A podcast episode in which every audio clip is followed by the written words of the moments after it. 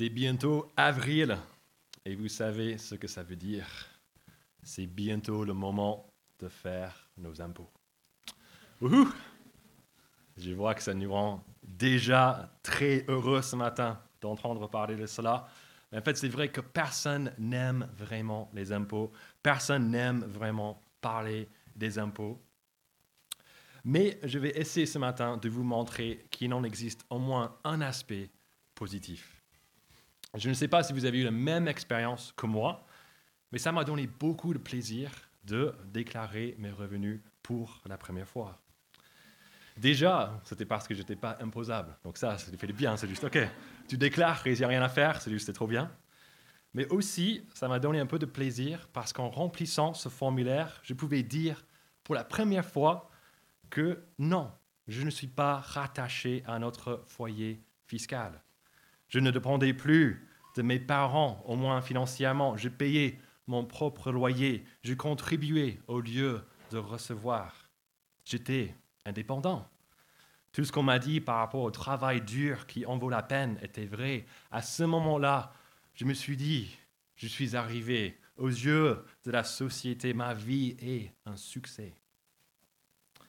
Et c'est un sentiment qui peut augmenter chez nous quand on se marie, quand on commence à avoir des enfants, parce que ce n'est pas seulement qu'on ne dépend de personne, mais qu'il y a des autres qui dépendent de nous.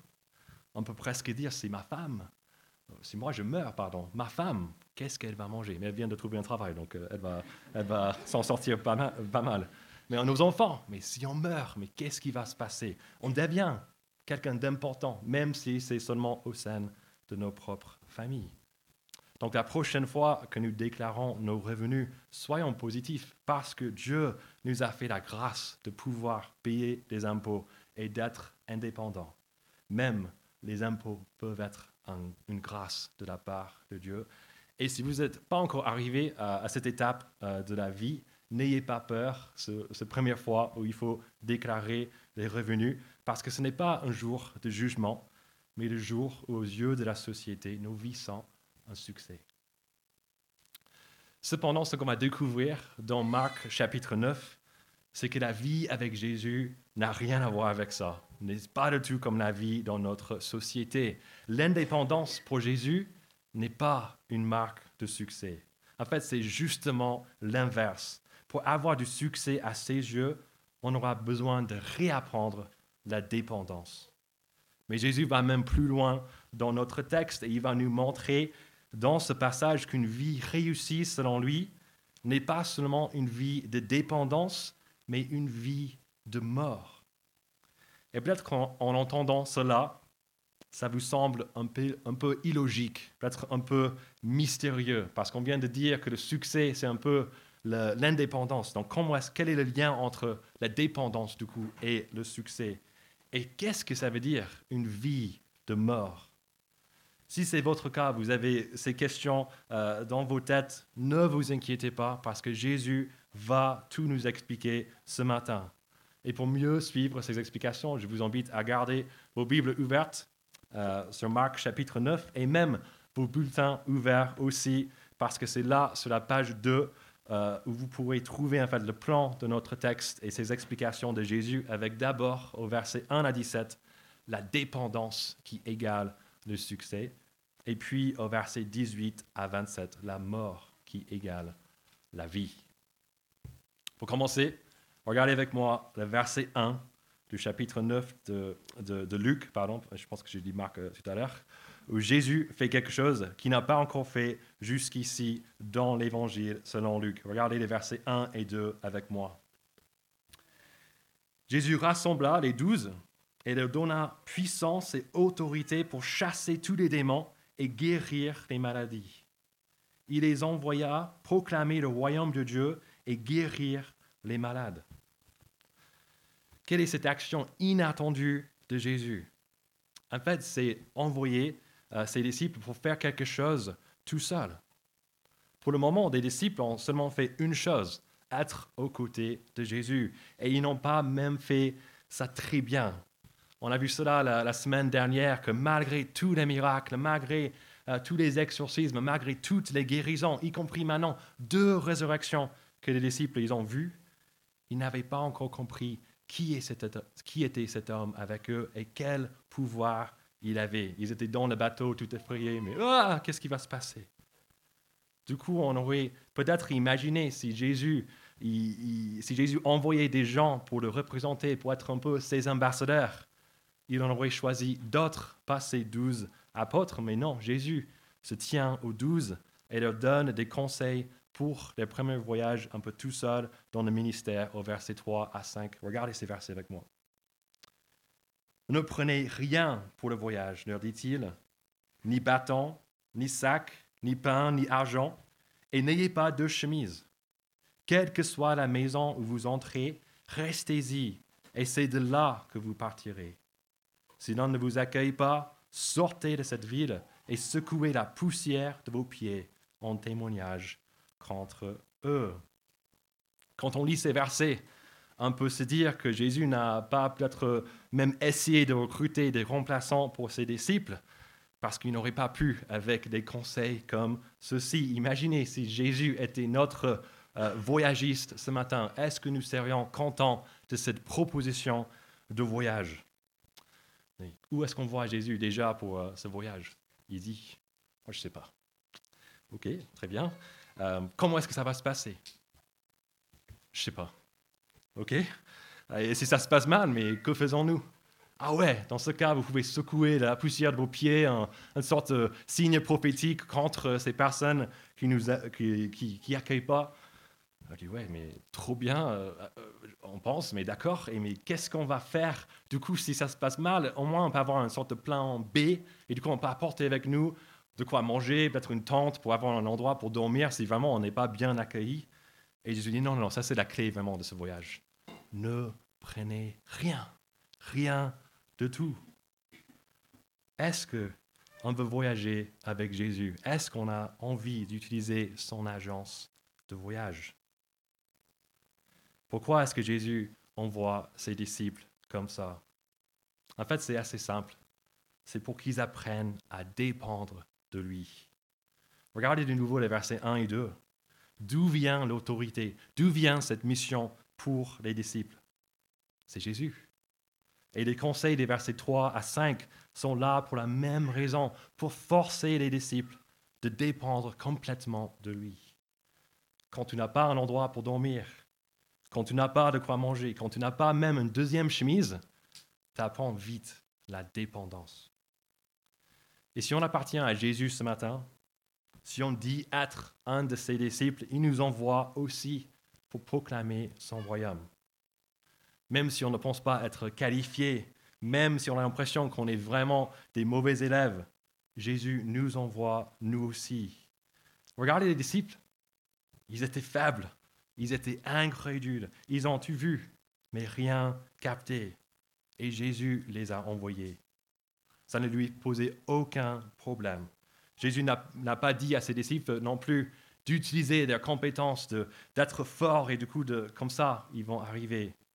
Non, en fait, il enlève tout pour qu'ils s'appuient sur lui. Et c'est ce qu'il veut pour nous aussi. Par conséquent, il faut se demander, déjà, est-ce que nous nous, nous considérons pardon, comme des personnes envoyées par Jésus Peut-être que Jésus ne va pas nous demander de faire un voyage itinérant comme ce voyage euh, pour ses premiers disciples. Et c'est certain qu'on a un rôle, on a une autorité différente que ses premiers apôtres. Mais il nous envoie tous. Et donc, est-ce qu'on est en train de voir nos réseaux comme des endroits où Dieu nous a envoyés pour partager la joie de son royaume? Ce royaume bienveillant, comme on a vu depuis les semaines dans l'Évangile selon Luc. C'est un royaume où il n'y a plus de souffrance. C'est un royaume où il n'y a plus de maladie. C'est un royaume où il n'y a même plus de mort. C'est un royaume qui est digne d'être partagé. Et donc nos lieux de travail, nos familles, nos amis, nos voisins, c'est vers eux que Jésus nous envoie avec cette bonne nouvelle, la meilleure nouvelle qui existe. Mais comment est-ce qu'on va pouvoir faire quelque chose? Peut-être qu'on a peur de, parler de Jésus parce qu'on pense que les autres vont, penser qu'on est un peu fou, on est un peu bête de croire en Dieu et même de, croire que Dieu est en train de transformer nos vies. Mais, mais qu'est-ce que c'est ça? Peut-être qu'on ne sait pas comment commencer, une conversation sur la foi. On n'est pas comme certains dans l'Église. On savait, euh, on connaît tous ces personnes, en fait, qu'ils arrivent, euh, c'est presque, je m'appelle, et puis, boum, c'est une conversation qui parle directement de Jésus, de, de la foi. On n'est peut-être pas comme certaines personnes où on ne sait pas où c'est caché, mais il y a un stock de Bible toujours euh, sur, la, sur, la, personne. Et du coup, c'est toujours quand on les voit, on tourne la tête, et puis on revient, et toujours il y a une Bible entre la main de quelqu'un, ils sont en train d'expliquer un verset. Et on ne se sent pas vraiment doué comme ça. On ne se sent pas vraiment à la hauteur. On ne voit, pas, pardon, on ne voit pas comment on peut faire quelque chose. Mais en fait, c'est exactement cela que Dieu veut encourager chez nous. Il sait beaucoup mieux que nous combien on est petit, combien on est faible, comment on peut rien faire de bon. Il veut qu'on sache cela même de plus en plus. Si on se sent faible, Dieu est un peu derrière nous en train de dire oui, oui, vous êtes faible. Si on se sent, si on, si on a peur, il est en train de dire oui, vous avez vraiment de quoi avoir peur si vous êtes en train de faire quelque chose tout seul. Si on se sent incapable, il est juste en train de dire oui, vous êtes vraiment, vraiment incapable. Cependant, son désir, ce n'est pas que ça nous plombe, que ça nous empêche de faire quelque chose, mais justement que ce sentiment d'incapacité nous pousse à dépendre de lui. En arrivant au boulot, on a peur peut-être de parler de Dieu, on ne sait pas commencer une conversation ou inviter quelqu'un peut-être à l'église pour qu'ils entendent cette bonne nouvelle de Jésus. Dépendant. Prions. Dieu, je ne sais pas. Dieu, j'ai peur. Donne-moi, aide-moi. Chez nous, dans l'ascenseur de notre euh, immeuble, il y a toujours euh, ces contacts bizarres avec les personnes. Est-ce qu'on les voit vraiment dans les yeux?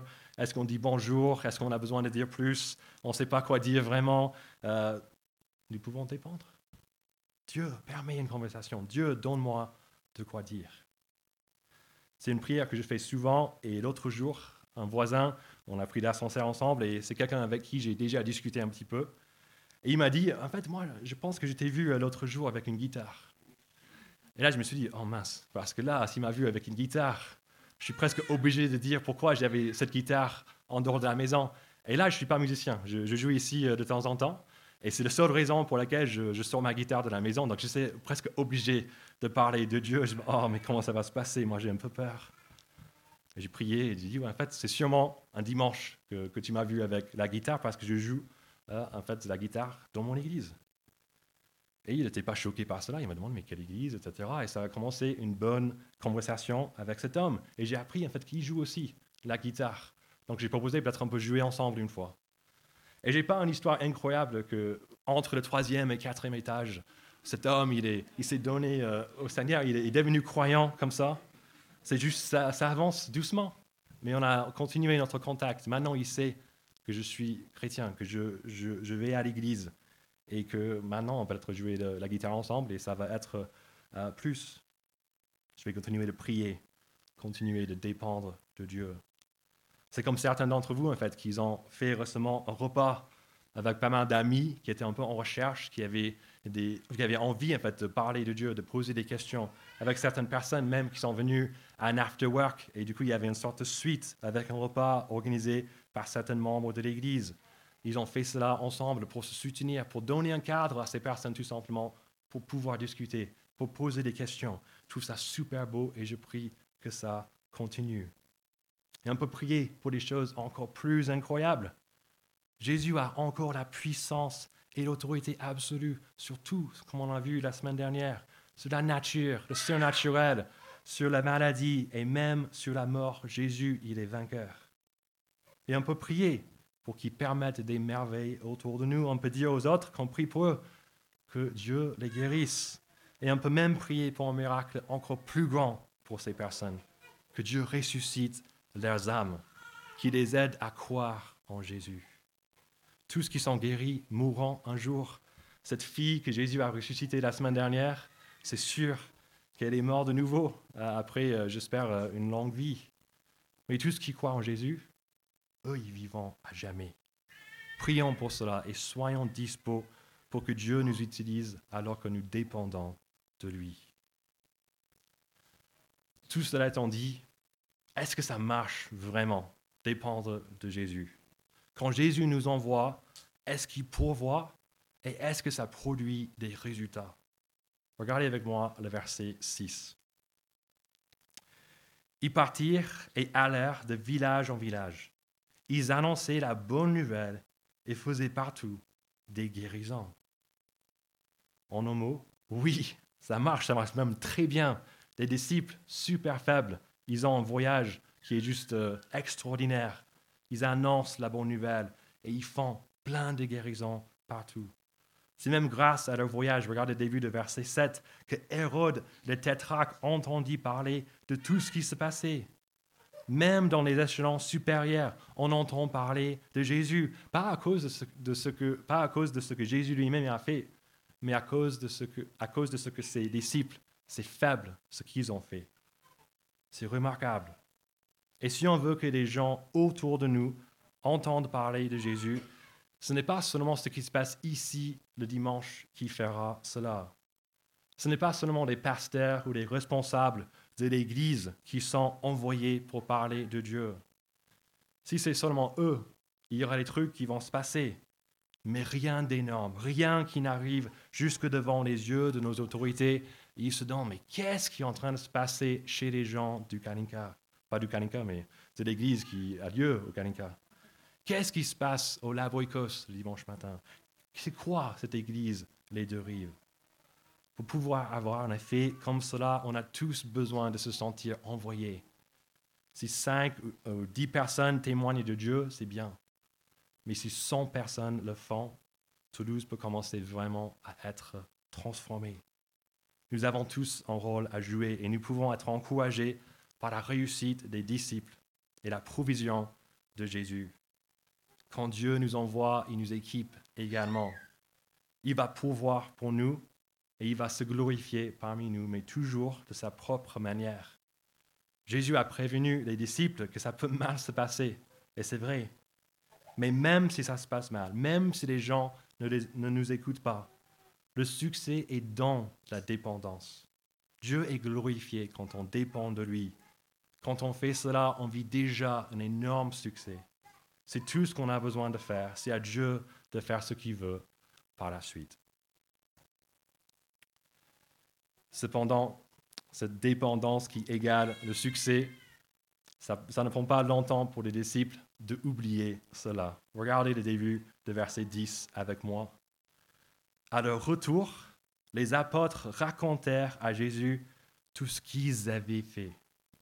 Oula, les disciples ne disent pas Regarde, Jésus, tout ce que tu as fait à travers nous.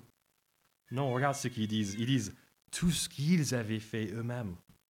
Les disciples semblent avoir la grosse tête. C'est un vrai danger qui peut arriver quand Dieu nous permet d'être utiles. Et Jésus, il voit le problème. Il essaie de les aider à se calmer. Regardez la fin du verset 10. Il est pris avec lui et se retira à l'écart d'un côté d'une ville appelée Bethsaida. Mais son projet est contrecarré. Regardez le verset 11.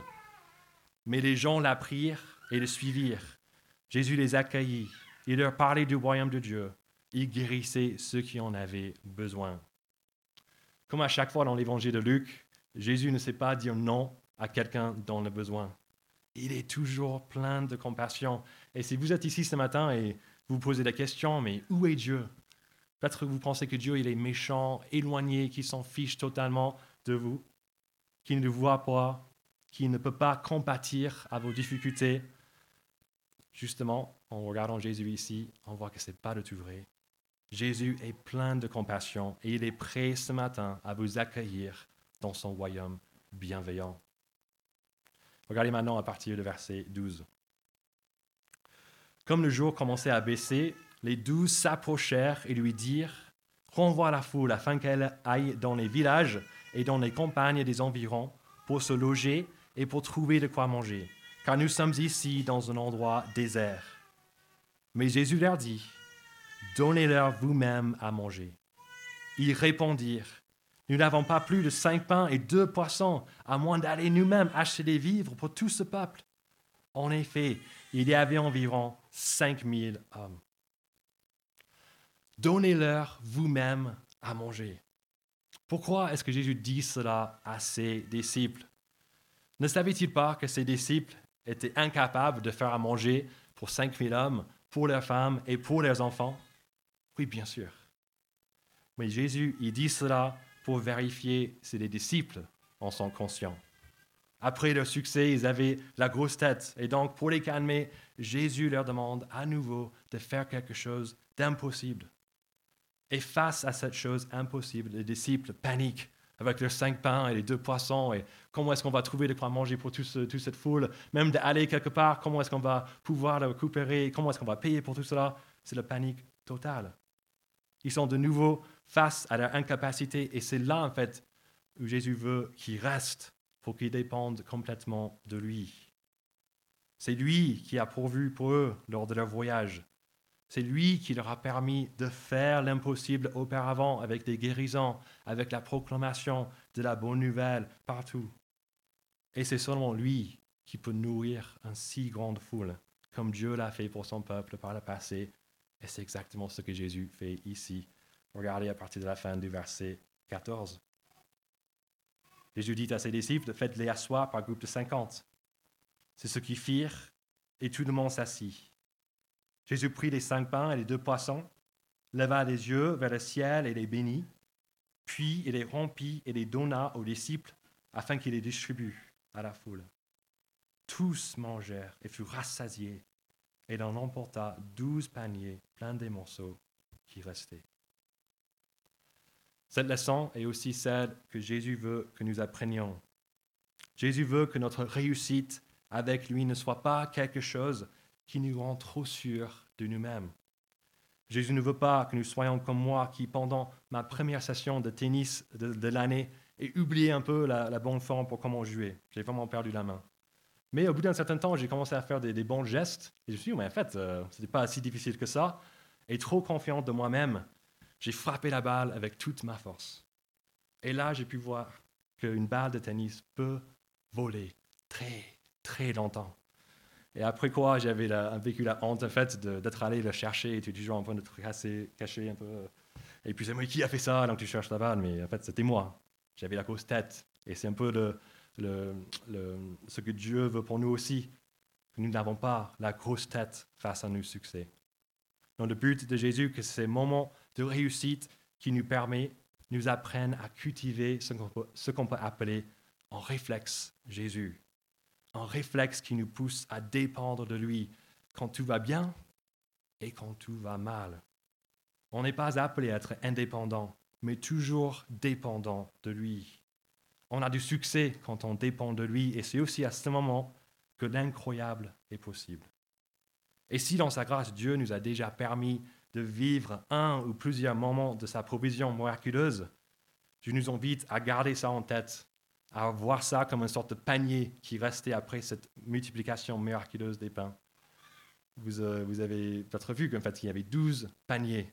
Je pense un panier pour chacun des disciples qui doutaient.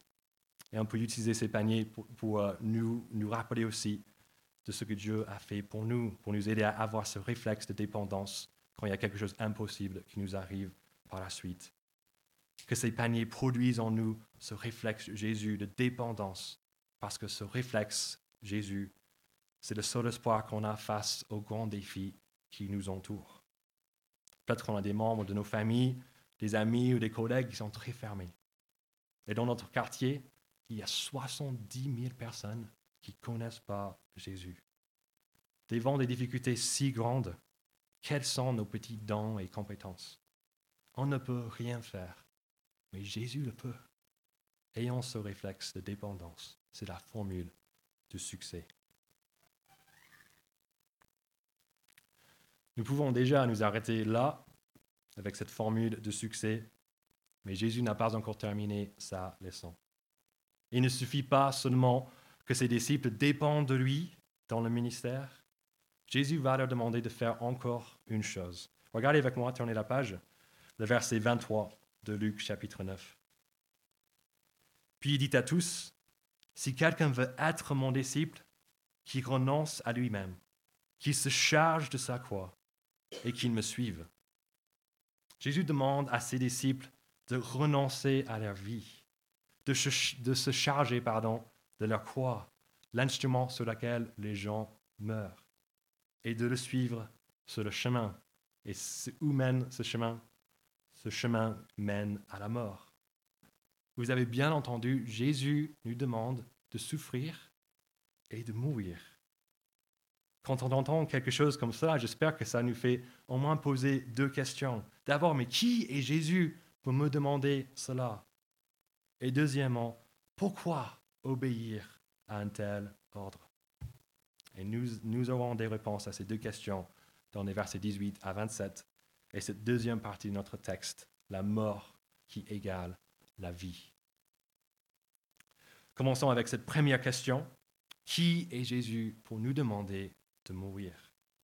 Regardez les versets 18 et 19 où Jésus lui-même pose cette question. Un jour, Jésus priait à l'écart et ses disciples étaient avec lui. Il leur posa cette question. Qui suis-je d'après les foules? Ils répondirent, d'après les uns, Jean-Baptiste, d'après certains, Élie, d'après d'autres, un des prophètes d'autrefois qui est ressuscité. On a sauté en fait une situation similaire au verset 7 à 9 quand Hérode entend parler de tout ce que les disciples de Jésus faisaient.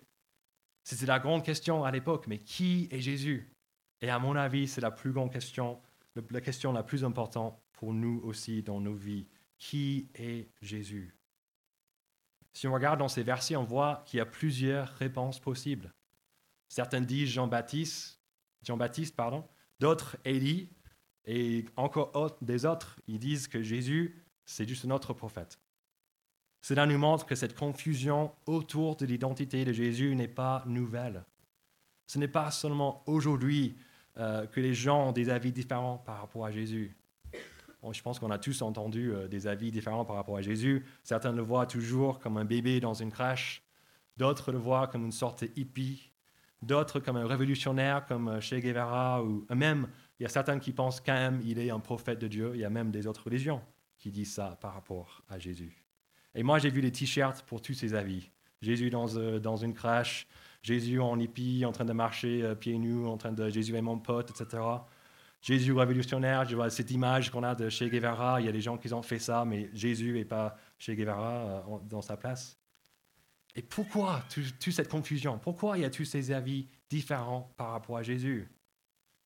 Parce qu'en fait, il y a un peu de vérité. Il y a un petit peu de vérité dans ces avis. C'est vrai, par exemple, on a vu ça dans l'évangile de Luc, que Jésus était un bébé dans une crèche. Chapitre 2, on a prêché cela. C'est vrai. C'est juste qu'il n'est pas resté là-bas. Il, a grandi. Comme on a vu dans ce passage, verset 11, Jésus est plein de compassion. Sa vie est vraiment juste plein des endroits où il est en train d'aimer les autres. Il est même sans domicile fixe. Il est presque une sorte hippie. C'est juste quand tu vois le reste de sa vie et son enseignement, ça n'a rien à voir avec ce que les hippies croient. Cet appel de Jésus dans ces versets aussi, c'est assez euh, révolutionnaire. Mourir, souffrir, qui veut faire ça? Mais c'est juste que Jésus, il n'est pas en train de proclamer un royaume de ce monde mais de notre monde. Et Jésus, il a prêché la bonne nouvelle, il a fait des signes prophétiques, mais les miracles qu'il a fait, c'est juste, c'est des miracles qui ne sont pas possibles pour un humain, même un plus, même un grand prophète. Donc il y a une facette de l'identité de Jésus dans toutes ses réponses, mais aucune ne lui va parfaitement. Jésus les surpasse. Je ne sais pas quel est votre avis ce matin par rapport à Jésus. Peut-être que vous êtes dans l'un des camps dont je viens de parler. Ou peut-être que vous croyez qu'il est quelqu'un d'autre. On a tous un avis par rapport à Jésus et souvent cet avis vient en fait des autres. Peut-être que nos parents ont dit une chose, nos amis une autre, un prof à l'école, quelque chose d'autre, un philosophe, un bouquin, etc., à la télévision. Mais peu importe ce qu'on nous a dit, je nous encourage tous à faire notre propre choix par rapport à Jésus. Qui est réellement cet homme qui casse tous les stéréotypes, qui ne peut pas être classé? Qui est Jésus? Pour nous aider à faire notre choix, je pense que ça serait bien de savoir ce que les gens les plus proches de Jésus ont pensé et la vie de Jésus lui-même par rapport à sa propre identité.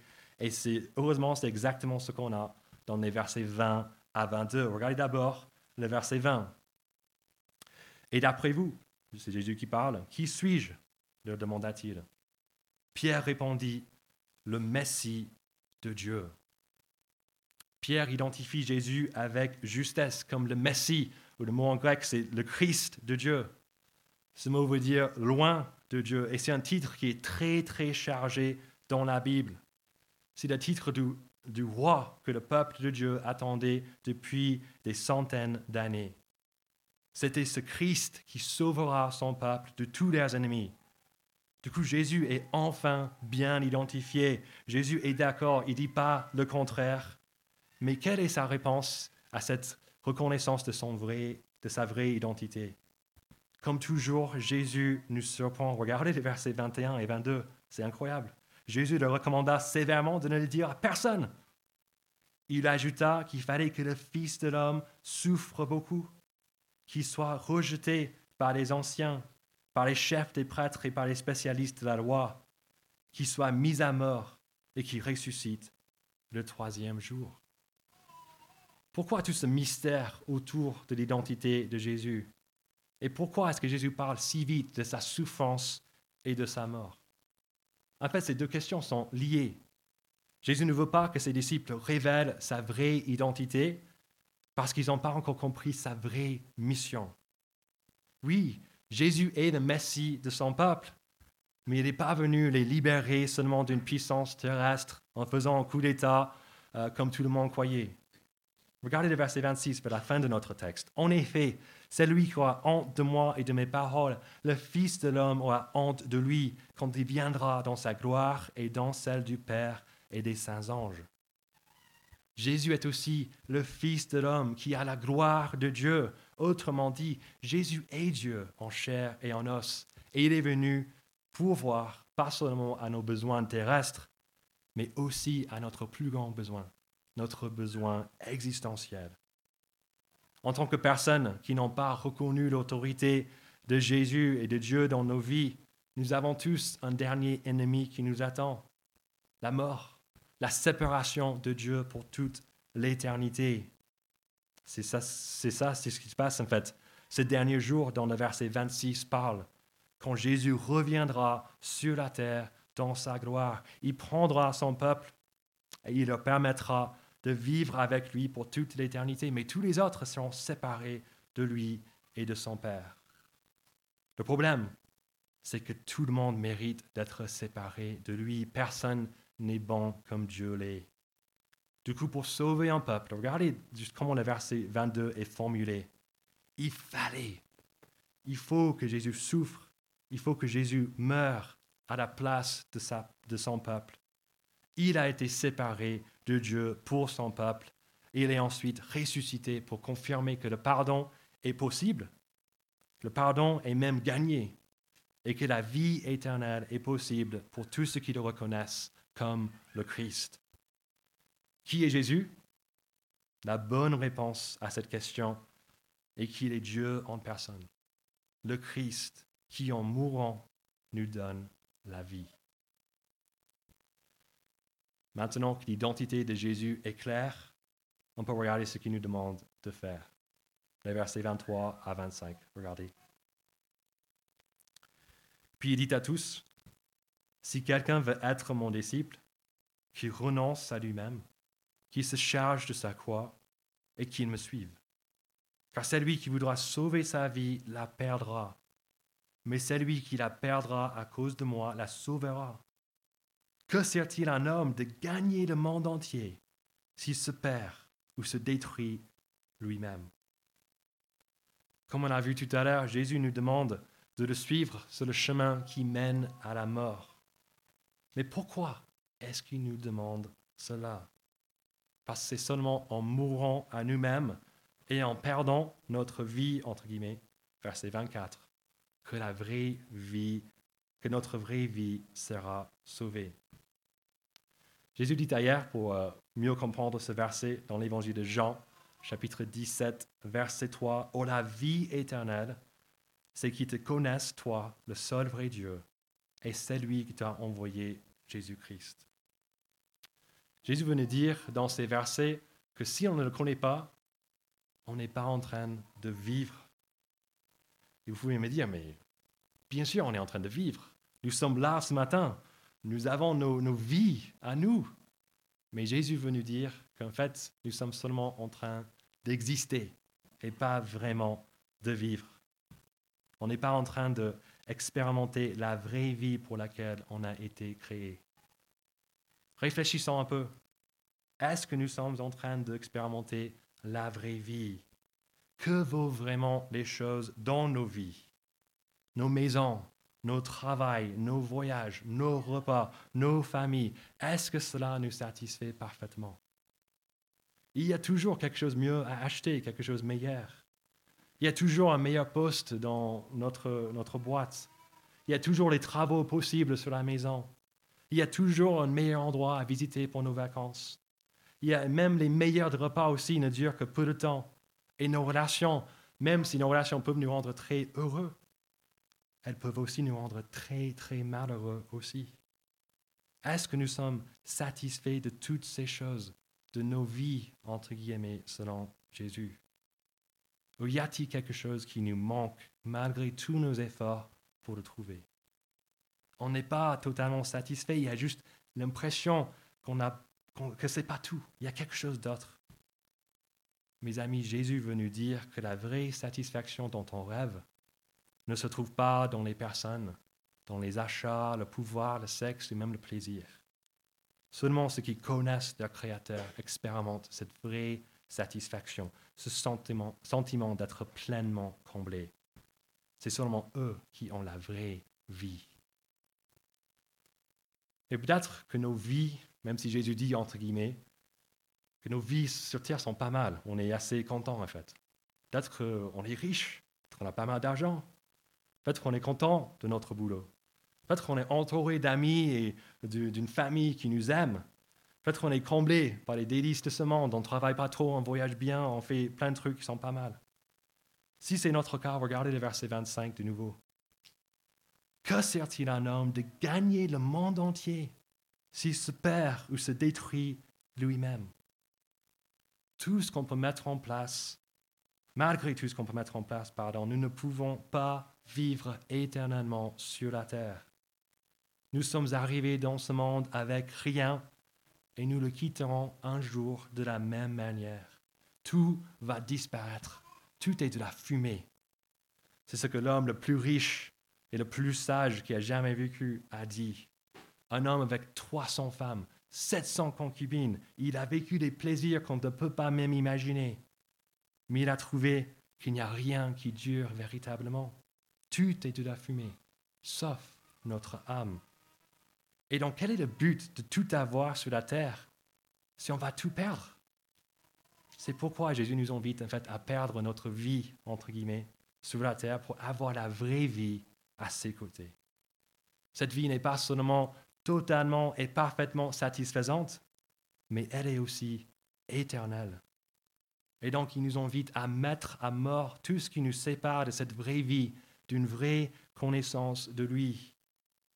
Il nous invite à casser notre orgueil, à changer d'attitude, à ne plus être nos propres maîtres. Il nous invite plutôt à le suivre en soumettant toute notre existence à son règne bienveillant. C'est un procès qui n'est pas toujours agréable. C'est dur de donner le contrôle de nos vies à Dieu parce qu'il va nous demander de changer. Je ne sais pas ce qui va vous demander de faire.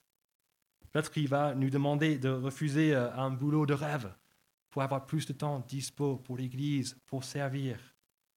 Peut-être qu'il va vous demander de carrément changer de carrière, d'aller dans un institut biblique pour apprendre la Bible, pour devenir euh, un, un ministère à plein temps. Moi, j'en sais rien. Peut-être qu'il va nous demander de vendre nos possessions pour que nous puissions vivre plus facilement en dépendance de lui, de juste renoncer à nos rêves d'avoir une maison dans la campagne pour vivre parmi ces personnes qui ne connaissent pas dans notre quartier. Peut-être qu'il va nous demander de briser une relation qui ne lui plaît pas. Il va nous demander à faire des changements pratiques à plein de niveaux dans nos vies et il nous demande de mourir à nous-mêmes. Et c'est vrai que c'est dur. C'est pas agréable. Et c'est même impossible pour nous de le faire tout seul. Mais comme on a déjà vu dans la première partie de ce texte, ceux qui dépendent de lui auront du succès. avec cet homme qui peut faire à manger pour 5000 hommes, plus ta femme, plus tes enfants, avec qui, euh, qui peut en fait nous sauver en mourant pour nous. Avec le Christ, tout est possible, même l'impossible. Il peut nous aider à perdre ce qu'on ne peut pas garder pour gagner ce qu'on ne peut pas perdre. Jésus est le Christ, le Messie, et parce qu'il est, tout change. Avec lui, la dépendance égale le succès et la mort égale la vie. Tout ce qui nous reste à faire, c'est de choisir notre côté. Suivons-nous le Christ dans la dépendance en mourant à nous-mêmes et en la partageant avec d'autres? Ou nous suivons-nous nous-mêmes. La formule de succès et de la vie est avec lui. Sans lui, il n'y a que l'échec et finalement le plus grand des échecs, la mort. Qui suivons-nous?